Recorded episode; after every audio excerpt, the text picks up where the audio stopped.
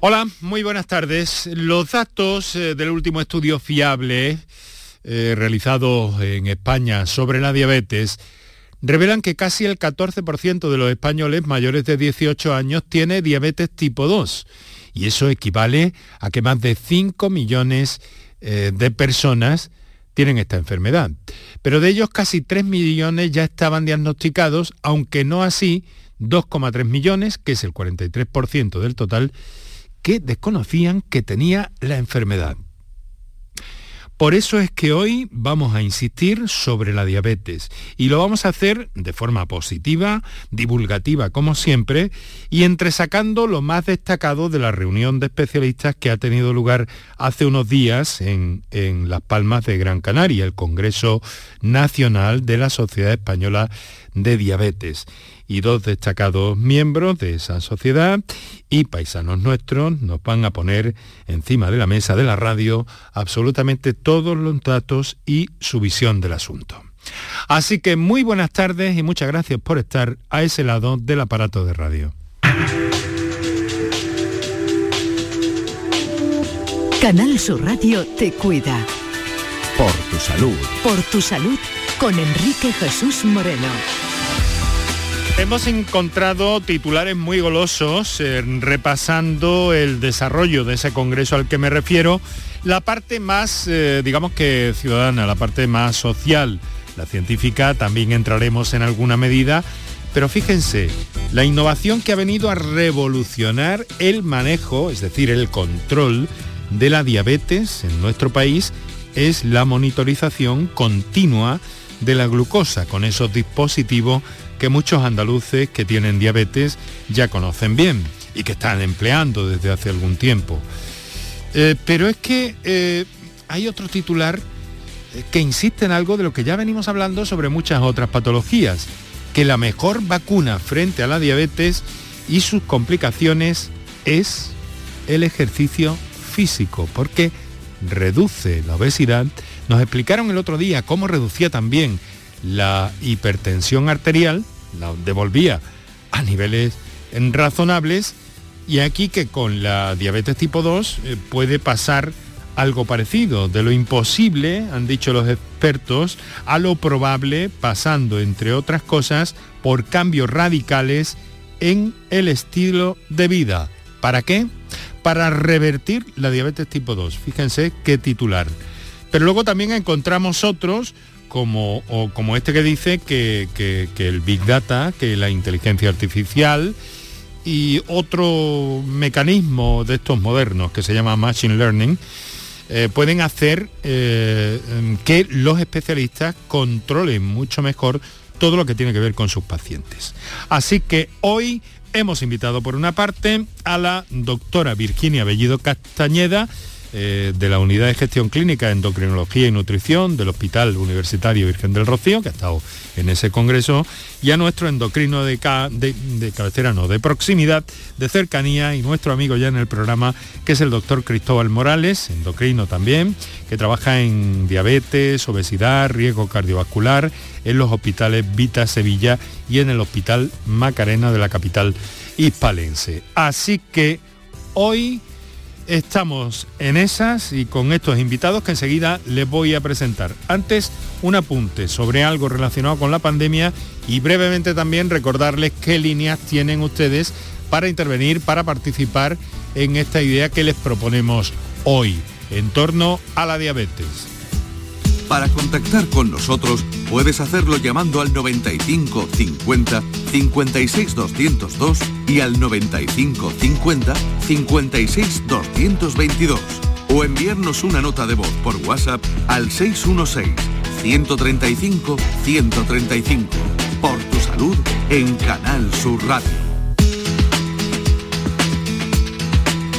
Y en torno a la pandemia, cuyos datos oficiales saldrán mañana, recuerden que se hacen públicos los martes y los viernes, eh, pues queremos hacernos eco de una publicación del diario La Razón en el día de hoy eh, que ha mm, chequeado la ponencia de vacunas y ha extraído este titular que publica hoy en su edición digital. La ponencia de vacunas recomienda aplazar la cuarta dosis contra la COVID-19 para mayores. Nos ha llamado la atención porque se viene reclamando desde diversas eh, instituciones y comunidades autónomas, entre ellas la nuestra, Andalucía, y mm, bueno, parece ser que la razón indica que esta dosis de refuerzo solo ha sido autorizada para las personas inmunodeprimidas, pero que ante el crecimiento en la incidencia que se está registrando en España en las últimas semanas, hay, como les digo, eh, instituciones y gobiernos regionales que han planteado que se dé, eh, que se ponga la inmediata inoculación de esa cuarta dosis de protección. Eh, la razón continúa diciendo que fuentes de la ponencia de vacunas dicen que los técnicos son partidarios de retrasar esa cuarta dosis lo máximo posible. Ahí habría dos razones. La primera de ellas es que se preferiría retrasar su administración a finales de año cuando los virus respiratorios son más habituales entre las personas mayores, para no tener que volver a poner otra dosis adicional en invierno. Y la segunda, decía, eh, es que, indica el diario La Razón, es que se está esperando la llegada de nuevas y prometedoras vacunas que llegarían a finales de año, especialmente diseñadas frente a Omicron y que estarían elaboradas a partir de una combinación del virus de Wuhan y Omicron. Por tanto, traemos esta información del diario La Razón de hoy que nos ha parecido interesante y nos parece muy llamativo que apenas haya tenido recorrido. En fin, en este país estamos ahora con con la actualidad política muy revuelta y a lo mejor por eso no ha tenido recorrido, aunque podría tenerlo. Nosotros en cualquier caso preferimos hacernos eco. Los técnicos del comité de vacunas eh, partidarios de retrasar esa cuarta dosis que se viene reclamando desde instituciones, organizaciones y comunidades autónomas.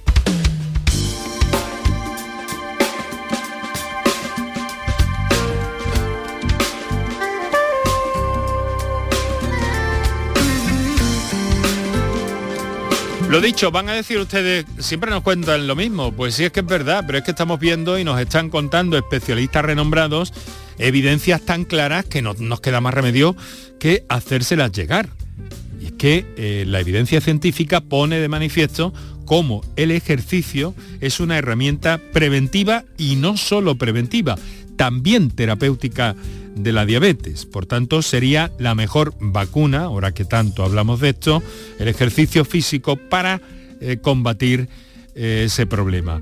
El ejercicio es eh, tanto más eficaz, dicen los especialistas, que la dieta en las personas con diabetes o riesgo de padecerla y junto con esa dieta constituye un recurso económico, sencillo y sin prácticamente efectos secundarios y con muchísimos otros beneficios. Vuelvo a insistir que nos contaron eh, aquí eh, la semana pasada cuando dedicamos el programa a la hipertensión que había mm, literatura eh, científica ya clara sobre cómo personas obesas con hipertensión una vez perdido ese peso en base a una dieta y a un ejercicio físico, habían conseguido normalizar sus niveles de tensión arterial.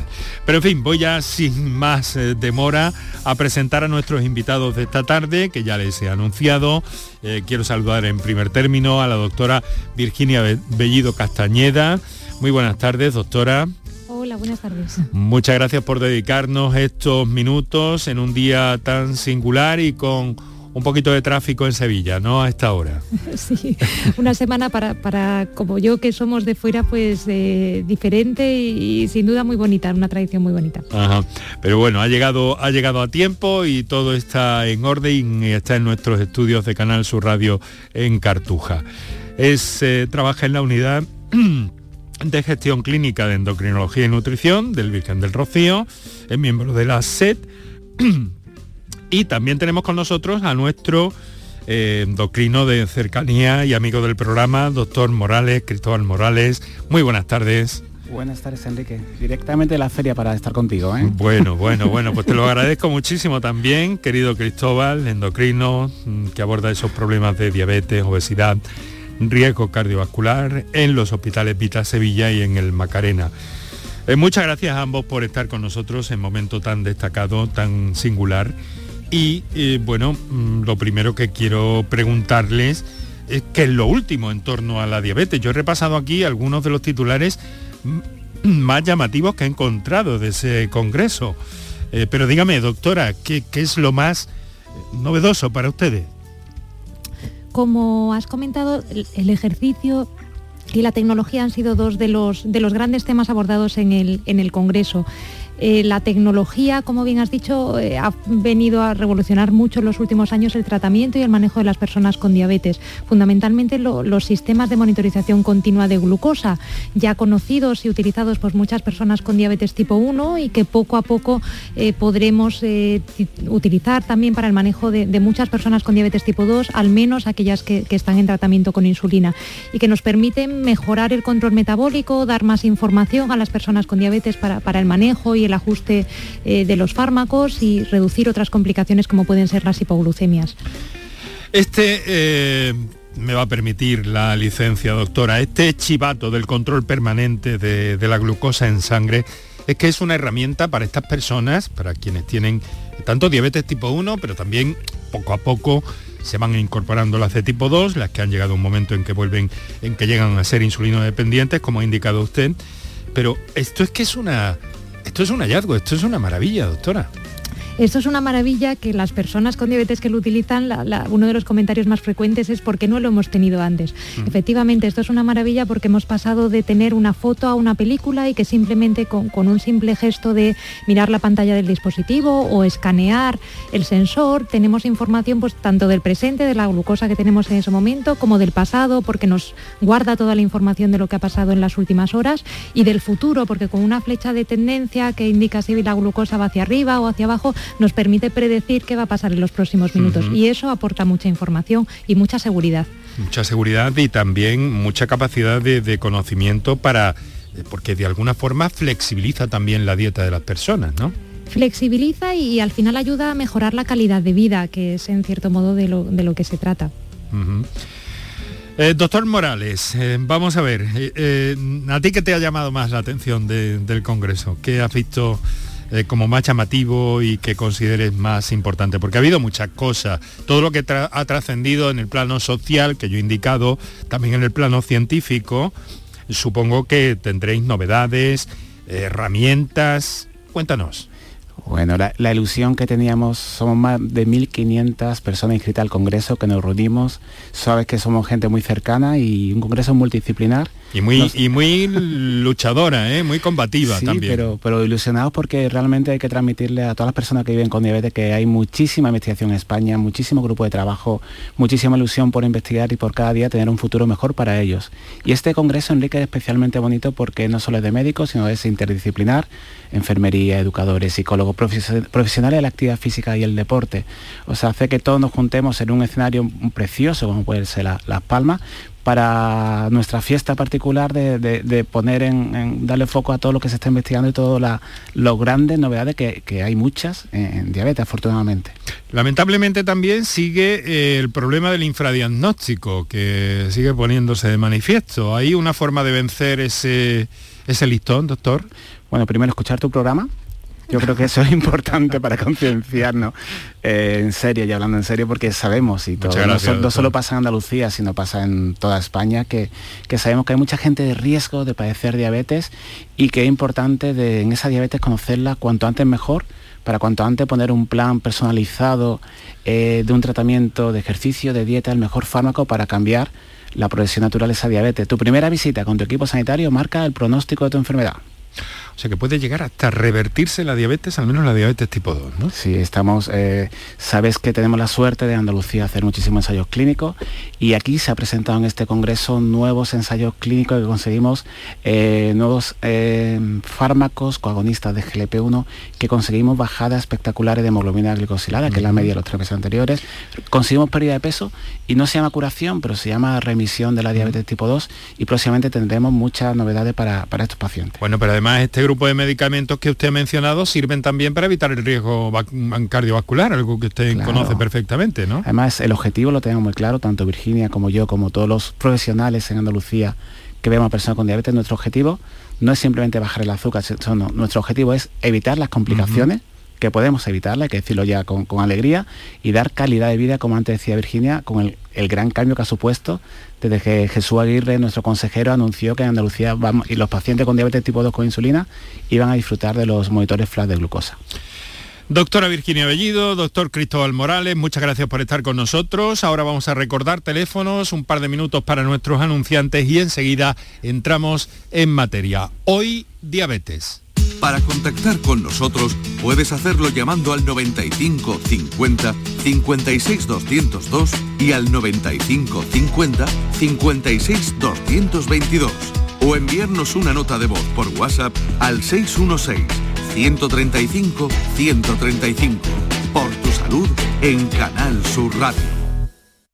Chano, ¿nos disfrazamos de factura de la luz para asustar al personal? ¡Tequilla! Con Hogar Solar ahorras tanto que eso ya no da yuyu. ¿Hogar Solar? Claro, no como mi cuñado Alfonso que riega todos los días una lámpara creyendo que le va a crecer una planta fotovoltaica. Hogar Solar, la luz que te ayuda a ahorrar. Ahora mismito voy a ponerme yo la plaquita. ¿Puedes imaginar ver a tu artista favorito tan cerca en concierto? Solo en Concert Music Festival puedes hacer que esto ocurra. Maluma en concierto en Concert Music Festival el 22 de julio. Entradas a la venta en Ticketmaster. Vive una experiencia única. Maluma en Concert Music Festival Chiclana de la Frontera 22 de julio. Patrocina en Suez y Cadimar. Patrocinador principal Lenovo.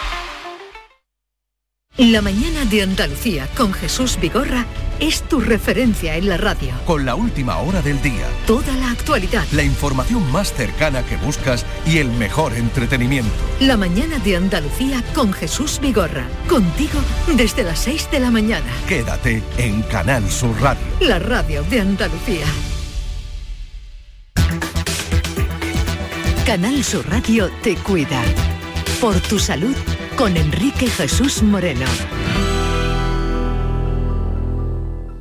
Está demostrado, está demostrado científicamente que, eh, lo dicen así, ensayos clínicos hechos al respecto, que el ejercicio regular puede prevenir la aparición de la diabetes o retrasar su comienzo, su debut, como dicen los especialistas, pero además puede, en algunos momentos, pues veremos a ver hasta dónde puede llegar si va unido a, un, eh, a una pérdida de peso, eh, que puede regular otros valores y que puede ayudar también. Además, doctores, está muy eh, relacionada con el colesterol y es algo que espero que tengamos tiempo de ocuparnos en esta tarde que ustedes amables gentilmente nos han, han concedido para este programa de Canal Sur Radio.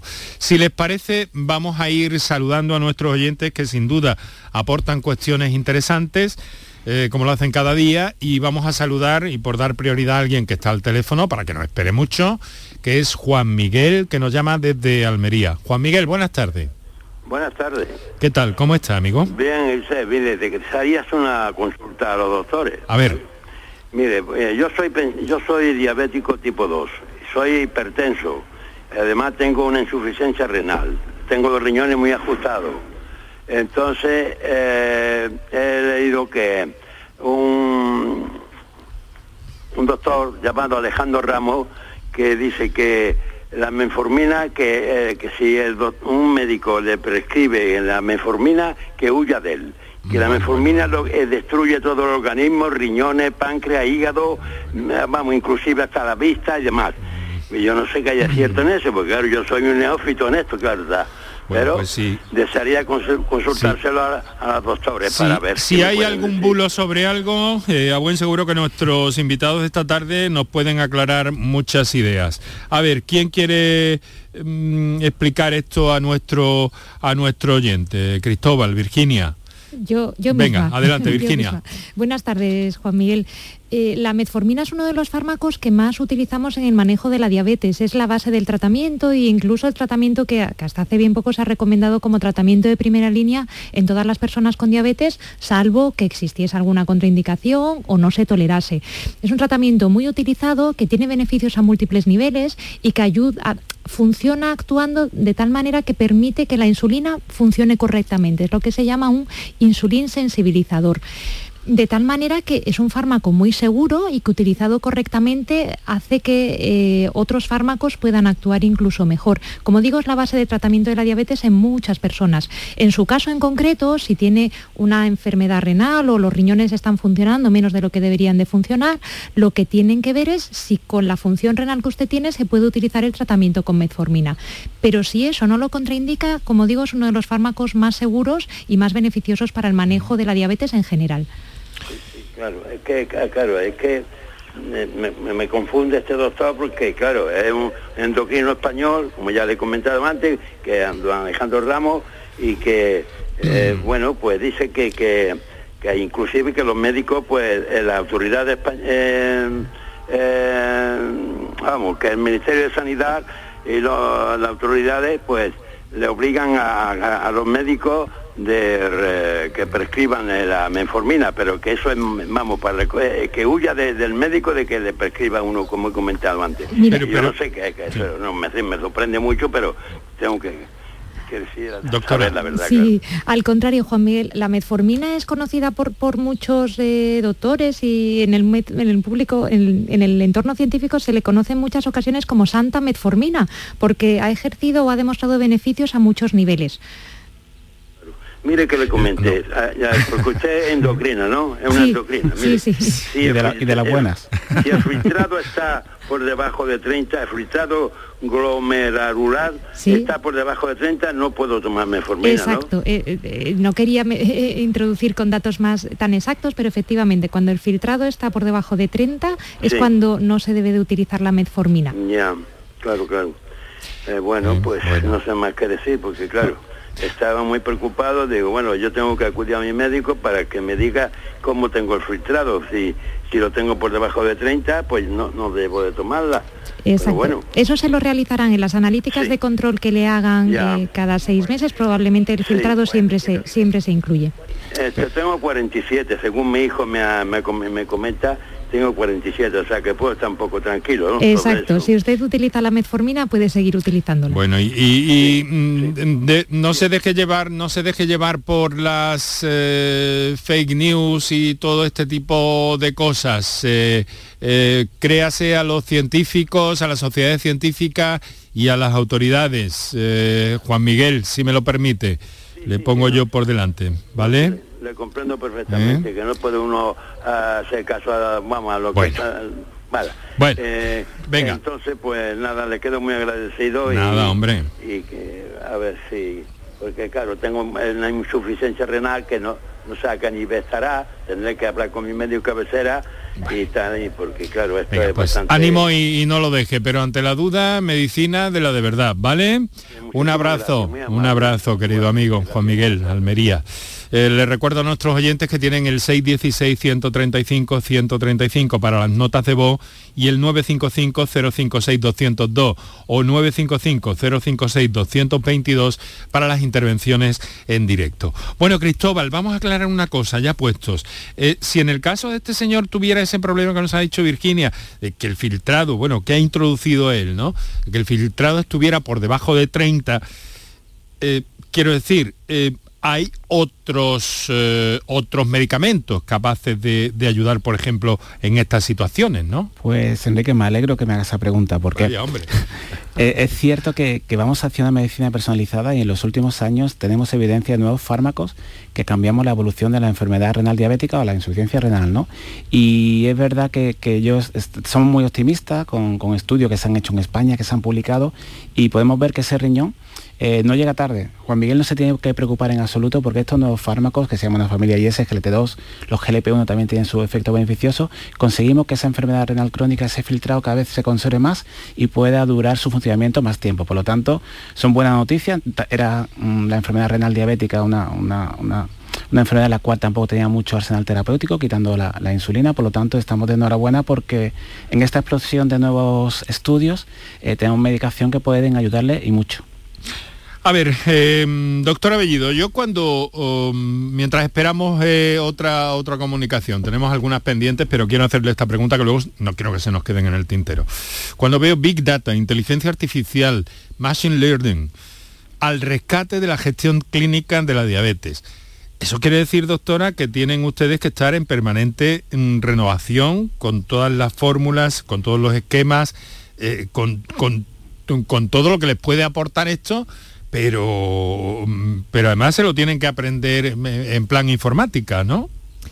Sí, se refiere a eso y porque con la diabetes se genera una, inmensa cantidad de datos. Datos de las analíticas, datos del control glucémico, del perfil lipídico, de las cifras de tensión, en aquellas personas que utilizan monitores continuos de glucosa, de las cifras de glucosa.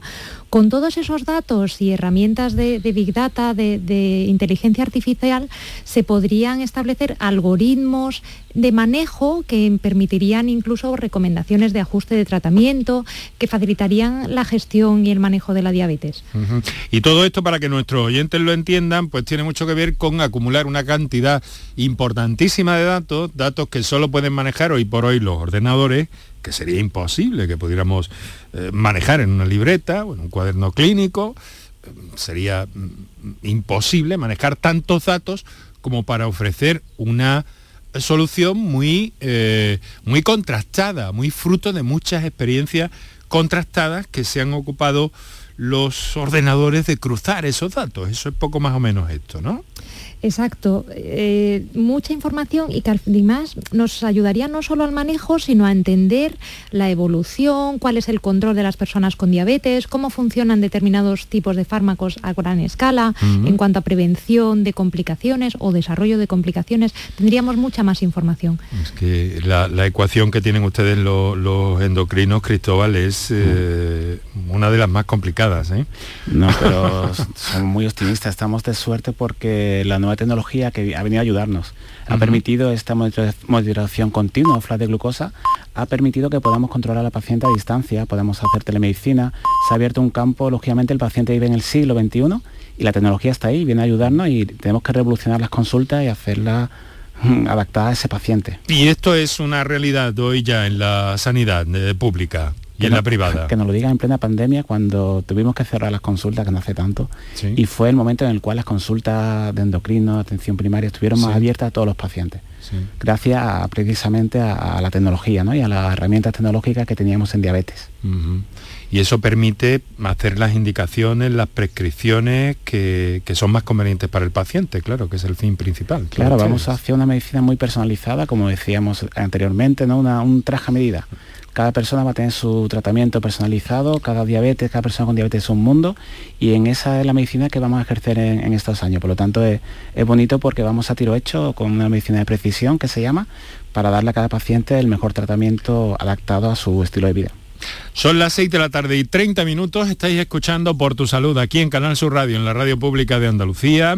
Eh, os recuerdo 616-135-135 y 955-056-202 y 955-056-222, uno de los números que ha usado María Ignacia que nos telefonea desde Arroyo de la Miel en Málaga. María Ignacia, buenas tardes. Buenas tardes. Hola. Agradecida por escucharme y enhorabuena por el programa que lo escucho todos los días. Pues muchas gracias. yo, soy diabética hace 30 años ya. Entonces, mm, ahora la doctora me ha cambiado la morfina por una que se llama Sijardí, porque dice que esta me evita los estos cerebrales y del corazón. Y se lo consulto al médico si eso es así. Sí, María Ignacia, sí. Esa, esa medicación lleva, lleva meformina y lleva otro compuesto, un SGLT2, que ha demostrado que tiene una protección sobre el riñón, tiene una protección sobre el corazón, por lo tanto, em, una medicación bastante buena. Confíe en su equipo de atención sanitaria, en su equipo médico, en atención primaria, que tenemos la suerte de tener aquí en Andalucía, gente muy formada y muy comprometida. Y, en la última, ¿eh? y en la última, porque estos fármacos son, son nuevos y le están poniendo lo mejor que, de lo mejor que hay. Sí, una pregunta les quiero hacer. Yo en los análisis de orina tengo menos de, lo que marca. Y se lo digo al médico, ah, no hagas caso, eso no es nada. Voy al farmacéutico, mira, esta, este asterisco que hay aquí, que lo que, uh, nada, eso no importa. Voy una vez que fui al neurólogo, me dice, ojalá tuviera yo los riñones como usted, pero yo siempre digo que tengo menos de lo normal, ¿eso qué es? Es que no sé exactamente a qué se refiere. Bueno, muchas veces la analítica los asteriscos no, no consulta los asteriscos porque a veces eh, es que está funcionando más de la cuenta y eso es una buena noticia. Lo que viene, a lo mejor se refiere esta señora que viene una tabla de los valores normales, eh, coge un espectro entre tanto y cuánto, ¿no? Sí. ¿Es eso lo que...? Por, ejemplo, viene 4,5, yo a lo mejor tengo 4 o tengo 3,5. y medio. Mm. No tengo, no tengo de lo ah, mínimo, tengo un poquito menos y me dice todo el mundo, si tienes unos riñones que te funcionan muy bien, pero nadie me lo aclara. Será la creatinina, supongo, ya, ya hablando ya, ya. La creatinina realmente es que tu riñón funciona tan bien que, la tiene la analítica perfecta. Así que por eso no, te preocupes y ante la duda, consulta a tu equipo sanitario o tu farmacéutico. Los farmacéuticos, la oficina de farmacia tienen un papel fundamental. Son gente muy accesible, que están formada y también te pueden orientar, ¿eh? Y están muy formados. Sí, pero es que voy a mi boticario y me dice, sí, y me dice, eso no es nada, olvídate, olvídate, eso no es nada. Y todo el mundo me dice lo mismo. Y yo digo, pues, pues. y otro me dijo, oh, tiene un riñón maravilloso, ojalá lo tuviera yo. Bueno, no son buenas noticias. claro, son buenas noticias, Ignacia. ¿Será que funciona bien, no? ¿Eh? Claro. Bueno, pues yo le voy a decir otra cosa porque ya estuve anteriormente en su programa. Vale, bueno, mm, venga. Yo estaba en casa y no podía andar desde el talón me tiraban como una cosa fuerte hasta la cacha del culo y los lumbares, en fin, que no podía andar.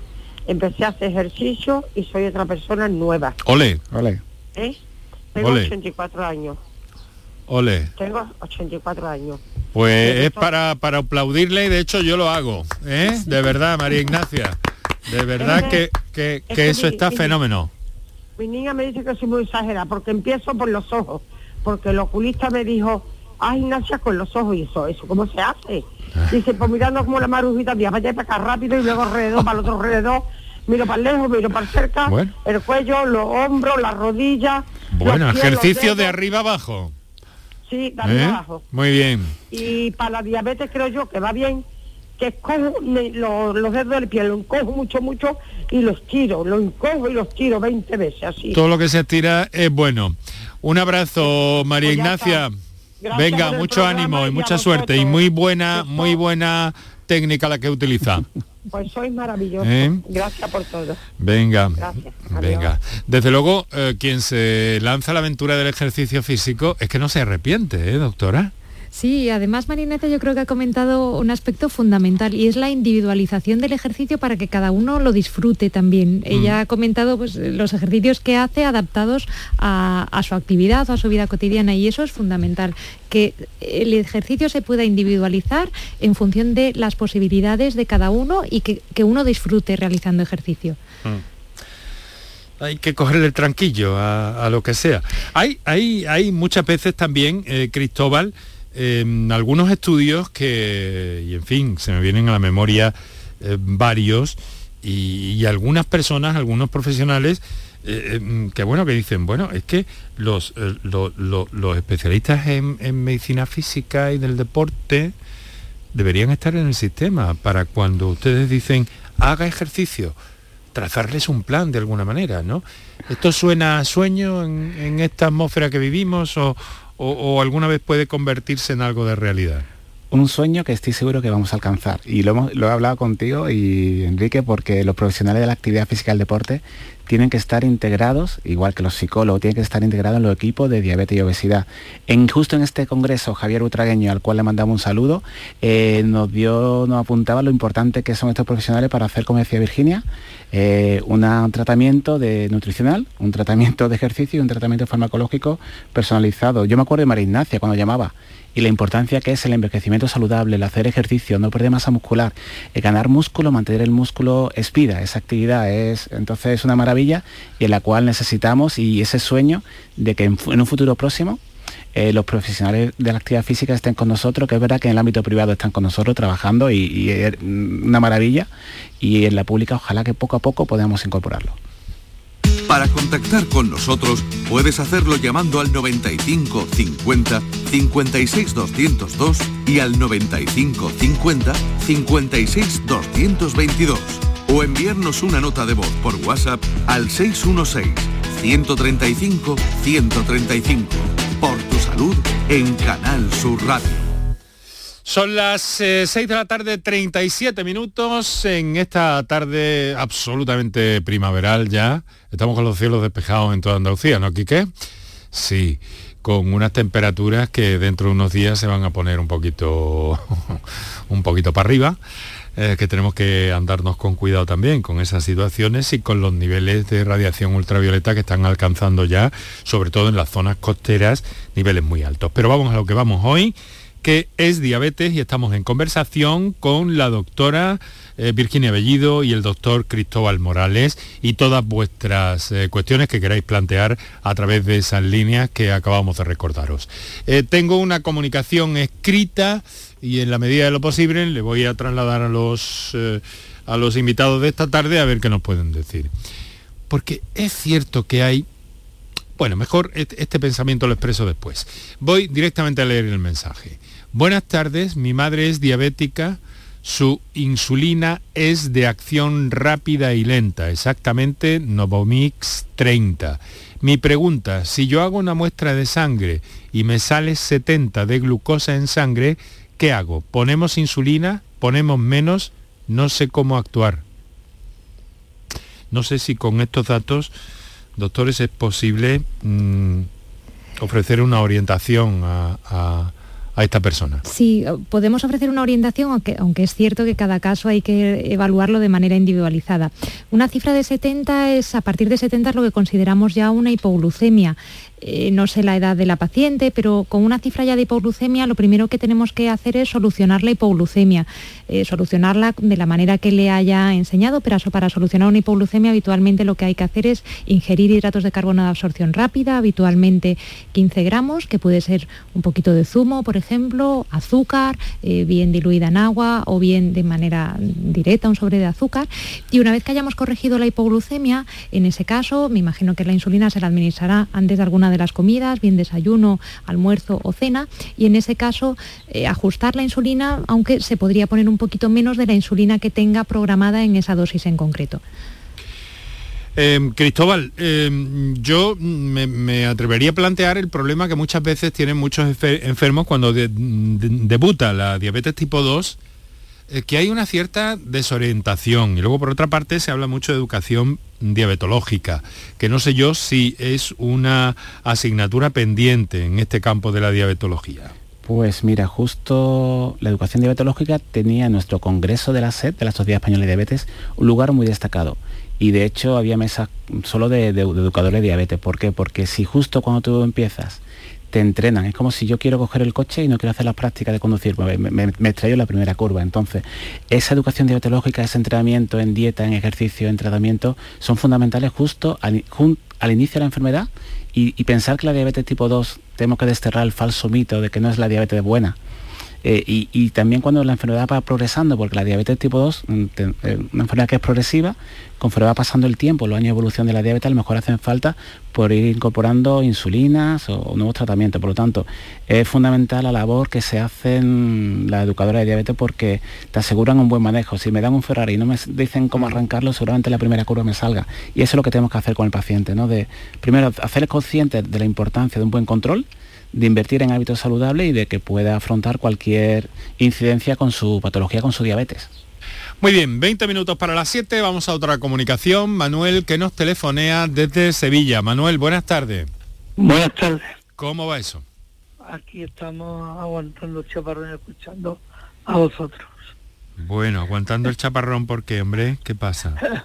Porque aquí estamos como no salimos a ningún lado, como dice el refrán, con esto del virus y lo que no es el virus, pues la verdad se ha dicho, ¿no? nos llevamos más tiempo sentados haciendo ejercicio. Bueno, pues a ver si, si encontramos un equilibrio, que a lo mejor también puede ser. Pues sí, sí. Fíjese esa señora que nos ha contado antes. bueno. Mi pregunta es la siguiente. A ver. Yo soy, yo soy diabético, pero lo único que tomo son pastillas. Bueno, pastillas en un sentido. Me falta un riñón también. Ahora tengo ya una revisión. Tomo el, el Vitamet, o la glicacida al mediodía y no me hago analítica a menudo de la tira porque de verdad sea dicha, como no soy diabético de insulina, son carísimas a comprarla en la farmacia y lleva un control diario de la de la glucosa. Son muy caras las tiras. Yo soy una persona vidente y tengo una máquina que me lee con voz, digamos, la, la glucosa que tengo. Y ya hace años luz que no me tomo, digamos, lo que es el tema de la diabetes y bueno, y ahora ya hacía casi dos años que no iba al endocrino a hacerme una revisión, era ya 26 iré. Parte de eso pues tomo pastillas para la tensión, etcétera. Digo que si el tratamiento Bidomen y la glicacida de 60, de 60 o de 30, no me acuerdo, de 30, es un buen, es un buen resultado. Bueno, vamos a ver. Mm, Cristóbal o Virginia. mira, eh, Manuel eh, pone relieve algo que ha pasado durante el COVID, que muchas personas con diabetes han dejado de acudir a la consulta por el miedo, por todo lo que mm, venimos de una pandemia que ha sido mm, bueno, que la hemos sufrido todos, ¿no? Entonces, muy importante el primer mensaje, me encanta que Manuel haya ido a su médico, porque en esa analítica que le va a hacer va a evaluar cómo está su riñón, cómo está su colesterol, cómo está su tensión, cómo está esa diabetes. Lo de las tiras es cierto que como él está con, con antidiabético orales, con pastillas, mm. habitualmente lo controlamos con la hemoglobina glicosilada, que es la media, el chivato de los tres meses anteriores. Entonces no debería hacerse autocontroles, a no ser que tenga hipoglucemia. Pero es, cada persona es un mundo y importante. El mensaje más claro para Manuel que ha hecho muy bien en continuar, en retomar, en reconectar con su equipo sanitario, porque hay que, hay que hacer una analítica en profundidad para ponerle el mejor tratamiento, el Edimet, que es un buen tratamiento, la glicacía 60 que habría que evaluarla, bueno, que, habría que verlo, y sobre todo mi consejo de que no se venga abajo, que la silla que cuanto poquito a poco que vaya haciendo ejercicio, que vaya cogiendo masa muscular y, que no hay que aprender a, vivir con este virus, eh, perfectamente vacunado por supuesto que sí, pero que no se quede en casa, que intente salir poquito a poco. Manuel. Sí. Anímese y muévase un poquito hasta donde pueda, poquito a poco, que ya verá cómo, cómo seguro que va mejorando y usted lo nota y se va a picar con esto, se va a enganchar a esto. Hombre, yo desde que dejé de tomar también la, mero, la que no era mala, pero me cambiaron a Biomen para que el azúcar me bajara algo más. Bueno, pues anímese, anímese que a lo mejor consigue un poquito de, más confort y de encontrarse un poquito mejor, ¿vale? De acuerdo, muchas gracias por atenderme. Nada, mucho ánimo, muchas gracias a usted por su confianza, Manuel, mucho ánimo. Un abrazo. Bueno, tenemos las 7 menos cuarto de la tarde, aquí Canal Sur Radio, esto es por tu salud. Eh, voy con un mensaje de texto que nos llega, eh, que, nos llega desde, desde Valencia, por cierto. Soy diabético tipo 2, tengo 60 años y no soy insulino dependiente, pero ¿podría utilizar esos dispositivos electrónicos para saber mis niveles de azúcar? A ver, eh, no sé, Virginia. Sí, esos dispositivos están a disposición de todo el que quiera. Lo cierto es que a día de hoy, y es la financiación varía un poco en función de la comunidad autónoma, pero lo cierto es que están financiados para todas las personas con diabetes tipo 1 y dentro de la diabetes tipo 2 se están financiando progresivamente la monitorización flash para aquellos que están en tratamiento con múltiples dosis de insulina diarias. Para aquellas personas que no están en tratamiento con insulina, a día de hoy, aunque no estén financiados, uno sí puede adquirirlos y, probablemente su equipo de profesionales sanitarios que la atiendan le puedan enseñar a, trabajar con él o cómo funciona el dispositivo. Eh, mm, grosso modo, doctora, mm, ¿nos explica un poco cómo va esto? ¿Cómo funcionan los dispositivos? Sí. Los dispositivos de monitorización flash son dispositivos muy sencillos. Es un dispositivo, es un sensor del tamaño aproximadamente de una moneda de 2 euros que va insertado en el brazo, pero es una inserción a nivel eh, subcutáneo, uno, no nota que lo lleva. Duran, su duración es 14 días, la forma de, ponerlos lo pone uno mismo en casa porque es muy sencillo. Eh, lleva un filamento, que es lo que va midiendo la glucosa intersticial de manera continua durante 24 horas. Y eso mide, como digo, la glucosa de manera continua. Y uno lo escanea o bien con el lector del propio dispositivo o bien con el móvil en caso del que tenga un móvil compatible. Y ahí nos almacena toda la información que va leyendo el dispositivo. A los 14 días el dispositivo se acaba y habría que poner otro. Bueno, pues ya está más o menos explicado y además manda la señal al teléfono, tengo entendido, ¿no? Exacto, si el teléfono es compatible, cada vez que uno se escanea el sensor con el teléfono, en la pantalla del teléfono obtiene la información. Y si el teléfono no es compatible, se puede utilizar el lector del propio dispositivo tanto los datos del teléfono como los del lector van a una nube, en el caso del lector hay que descargarlo con un cable, en el caso del teléfono van automáticamente donde se almacenan todos esos datos y ahí puede tener acceso al profesional sanitario. Ah, perfecto, o sea que sería una, una herramienta, en fin, sofisticada, mm, relativamente costosa, tampoco el, aparato creo que son 100 euros, ¿no? Tengo entendido aproximadamente. El coste, eh, el coste ah, de cada sensor son 60 euros, cada, que dura 14 días. dura 14 días. Exacto. Bueno, eh, Cristóbal, me pregunta también un oyente que si estos dispositivos tiene que prescribirlos el, el, médico, el médico de cabecera o el especialista, o que si van a la farmacia le dan información y se los llevan puestos, me dice este, hay, este oyente. Hay dos sistemas. Eh, cualquier persona puede comprar este dispositivo incluso deportistas lo, están utilizando para optimizar su rendimiento deportivo. Es de venta libre para tú, es un monitor continuo de glucosa. La financiación, eh, aquí tenemos que dar las gracias a la Consejería de Salud porque Andalucía ha sido la primera comunidad autónoma en sacar la financiación en diabetes tipo 2 eh, y ahí ahí sí exactamente su equipo sanitario, su endocrino y su médico de atención primaria eh, serían los que deberían indicar esa, indicación. Recordemos que son personas con diabetes tipo 1 o personas con diabetes tipo 2 eh, e, insulina rápida, lo cual es un gran salto porque no son costosos, son fármacos accesibles, como toda la tecnología al principio eran más cara, luego conforme se va utilizando más, se va haciendo más accesible, se va democratizando el uso, se va expandiendo el uso y sale incluso más barato de estudio de farmacoeconomía aquí en España porque una persona que se tenga que pinchar en el dedo, que tenga que utilizar lancetas, que tenga hipoglucemia y de repente le ponemos un sistema que va a mejorar su control metabólico, su control de azúcar, que va a mejorar muchísimo su calidad de vida, es, eh, sale más barato. Virginia y yo tuvimos la suerte, la casualidad también, de que tuvimos la, suerte de presentar en, Las Palmas el Freestyle Libre 3. Ella decía que el que tenemos ahora es como una moneda de 2 euros, el nuevo, el Freestyle 3, es como una moneda de 5 céntimos como toma de 5 céntimos al o sea, son más pequeños en continuo, o sea, la tecnología en diabetes va avanzando día por día y eso es muy buena noticia para nosotros. Eso va pegado en el, en el brazo, por detrás. Sí, va insertado, es, pero es muy sencillo. Yo, de hecho, tengo ahora uno de prueba para, para probarlo yo en mis propias carnes, ah. y es con un solo dispositivo, es un autoaplicador y te lo cambia cada 14 días. Así que, que, es muy sencillo. La, la, tecnología siendo sencilla al final no, hay que quitárselo para dormir, ni para ducharse, ni nada. te puedes sumergir y, otra cosa importante porque tienen, como bien ha dicho Virginia, todos los datos a través del móvil o del lector va a la nube está conectado con tu equipo sanitario. Tu equipo sanitario podemos ver nuestros pacientes. También lo puede conectar con tus familiares. Piensa ahora la, la financiación de la Consejería de Sanidad, ¿no? que va a empezar para las personas mayores, pues es que sus familiares en su propio móvil pueden tener la alerta de sus propios familiares o incluso pasar con los niños con diabetes tipo 1, con los padres también en su propio móvil a través de la aplicación LibreLink, podía saber cómo estaban sus niños en el cole. O que, que no todo es control metabólico, azúcar, sino la confianza, la tranquilidad que le da estos dispositivos a las personas. Y otra cosa importante que aportar los dispositivos, que es que tienen, eh, permiten configurar alarmas para que el dispositivo pite cuando una persona tiene un bajón de azúcar, es decir, una cifra de glucosa baja, una hipoglucemia, o cuando la cifra de glucosa está alta, cuando hay una hiperglucemia.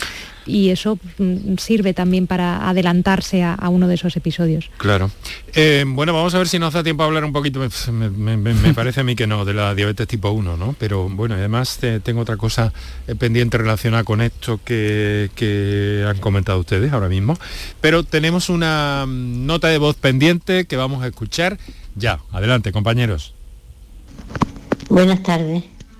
Pues la diabetes es muy, peligrosa. Se carga el riñón, el corazón, se lo carga todo. Vamos, que se lo tiene que tomar en serio la persona que la tenga. Que hay, que ir a andar, hay que ir a andar y los alimentos, mucho cuidado porque yo no sabía que el almidón también es otro azúcar. Cada día vamos aprendiendo algo. Gracias. bueno, una persona concienciada, ¿no? Que ha querido ofrecer su punto de vista, su experiencia. Desde luego está en la línea, ¿eh? Y, muy valiosa porque estamos luchando mucho por decir que la diabetes tipo 2 no es la diabetes de la buena, sino una diabetes que si no te cuida puede tener complicaciones, pero con el mensaje positivo de que si tú escuchas el programa que son morenos y si te tomas tu medicación y sigue las recomendaciones que son, tenemos una, una comunidad autónoma que es preciosa para caminar, para hacer ejercicio, nuestra dieta mediterránea que es auténtico oro, para intentar prevenirla porque sí podemos prevenir todas esas complicaciones que nos decía esta oyente ¿no? del riñón del corazón. Podemos prevenirla con, lo que tenemos hoy en día. Bueno, me llega otra, otra aclaración eh, que me parece interesante eh, plantear también. ¿no? Buenas tardes. ¿Por qué la diabetes tipo 2 acaba siempre con insulina? Eh, era algo que yo quería preguntarles, ¿no? Porque, vamos a ver, lo ha planteado así descuetamente, pero yo creo que se refiere a que algunos, en algunas ocasiones la diabetes tipo 2 llega a un nivel que necesita la insulina, se convierte en una diabetes, en una especie de diabetes tipo 1, ¿no? ¿Cómo es este proceso tan llamativo, eh, doctora? Efectivamente, la diabetes, la diabetes tipo 2 en concreto es una enfermedad progresiva en la que uno de los aspectos fundamentales es que hay un deterioro progresivo de la célula beta, es decir, de la célula que produce la insulina dependiendo del tiempo de evolución de la diabetes, dependiendo del grado de control metabólico que haya habido, puede ser que en algunas personas, no en todas, a lo largo de la evolución de la diabetes sea necesario añadir el tratamiento con insulina.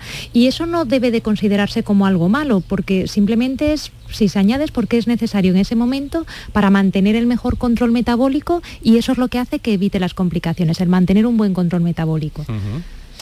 Bueno, pues está, absolutamente bien clarificado. ¿Cómo van las cosas en diabetes tipo 1 y en esa eh, situación parece ser que cada vez con más incidencia, ¿no, doctores? Cristóbal.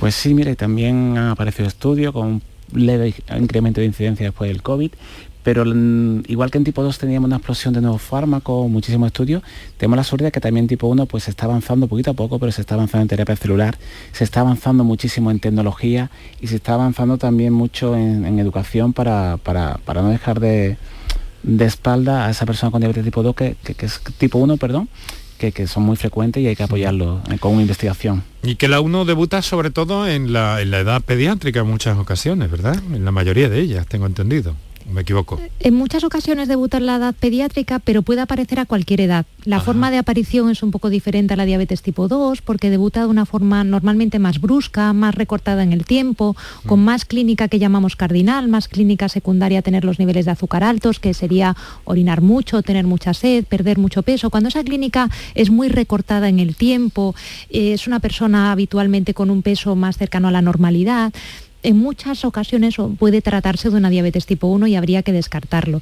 Y como bien ha dicho Cristóbal, ha habido mucha innovación también en los últimos años, fundamentalmente en tecnología, pero también en, nuevos fármacos en el sentido de nuevas insulinas, insulinas que se parecen más a la insulina que secreta el propio páncreas ah. y que permiten un manejo más fisiológico de la diabetes. Tendremos que dedicar un día un programa íntegramente a la tipo 1, ¿eh, Cristóbal? Sí, además, no la demanda y trae a la asociación de pacientes que aquí también tienen una labor muy importante, tanto Fede, y cualquiera de ellos, en acompañar a esta persona con diabetes tipo 1, que es de, de la noche a la mañana, Enrique, empiezan con los síntomas y te coge muy desprevenido. Igual que la diabetes mm. tipo 2 es más progresiva, pero la tipo 1 realmente necesita también mucha ayuda y entrenamiento, educación diabetológica y por supuesto lo que dice Virginia, ¿no? Tenemos nuevas, insulinas que son una maravilla, dispositivos nuevos boles inteligentes acoplados a los sistemas de motorización continua, mm. que podemos darle soluciones y no solo es todo es mejorarle el azúcar, sino también que ellos estén más tranquilos, con, de manera más fácil y pues ya que estamos en feria y ya que nos han hecho ustedes este hueco, les voy a poner una especie de compromiso, pero una recomendación endocrina eh, para, evitar complicaciones en la feria. Mm, ustedes me entienden. Mm, mm, ¿Qué recomendación habría que seguir para mantener un ajuste preciso, bueno, en nuestro aparato, en nuestro sistema endocrino? Doctor Morales. Bueno, lo primero que seamos felices, con precaución del COVID, pero que seamos felices, que disfrutemos de la familia, de los amigos, que también lo estamos esperando mucho. Y por supuesto, la nutrición, tirar siempre nuestra alimentación mediterránea, que es muy saludable, no cometer exceso, con control. Las personas que tengan insulina, pues tienen que saber que tienen que ajustar la insulina a lo que vayan comiendo, con cuidado, pero que disfrutemos, pero con control, que se puede hacer. Eh, doctora Virginia Bellido.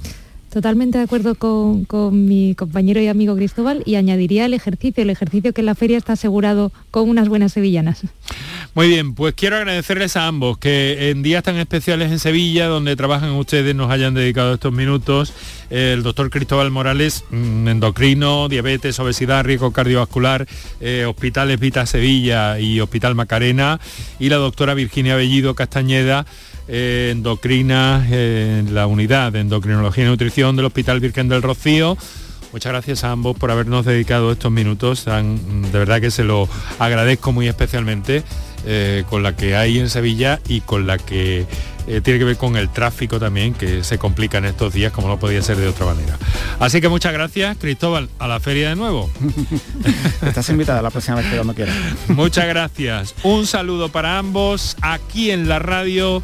Mi compañera Mariló Seco en la producción, Antonio Martínez en el control de sonido, Kike Iraundegui en la realización del programa. Mañana volvemos en nuestra edición más científica del programa de los viernes. Hablaremos de genética. Hasta mañana. Las mañanas del fin de semana son para ti, con Andalucía en la radio, con toda la luz, el talento y la alegría de nuestra tierra, con nuestra historia, cine, flamenco y toda la actualidad del fin de semana. Días de Andalucía, con Domi del Postigo, los sábados y domingos desde las 9 de la mañana. Quédate en Canal Sur Radio, la radio de Andalucía. Canal Sur Radio Sevilla, la radio de Andalucía. Las furgonetas Mercedes-Benz están fabricadas para darlo todo. Y con el servicio Express Service podrás contar con un mantenimiento ágil, sin tiempos de espera y con la calidad habitual de Mercedes-Benz. Reserva tu cita en nuestra web y optimiza tus tiempos. Con Cesur y Fervial, tus talleres autorizados Mercedes-Benz en Sevilla. Vente a Dimarsa, ponte en mis manos y dile chao, dile chao, dile chao, chao, chao, empieza ya tu autoconsumo, nuestro petróleo es el sol. Leques fotovoltaicas Dimarsa y despreocúpate de la factura de la luz. Dimarsa.es. Gran Circo Alaska presenta por primera vez en Ronda del Tamarguillo animales en hologramas. Caballos, tigres, elefantes, osos polares, jirafas, un sinfín de atracciones con un acuario gigante con animales 3D gracias a las nuevas tecnologías y a reír con los payasos Plin Plin. Instalado en Ronda del Tamarguillo junto al antiguo matadero. Inauguración el 28 de abril. Venta de entradas en grancircoalaska.com.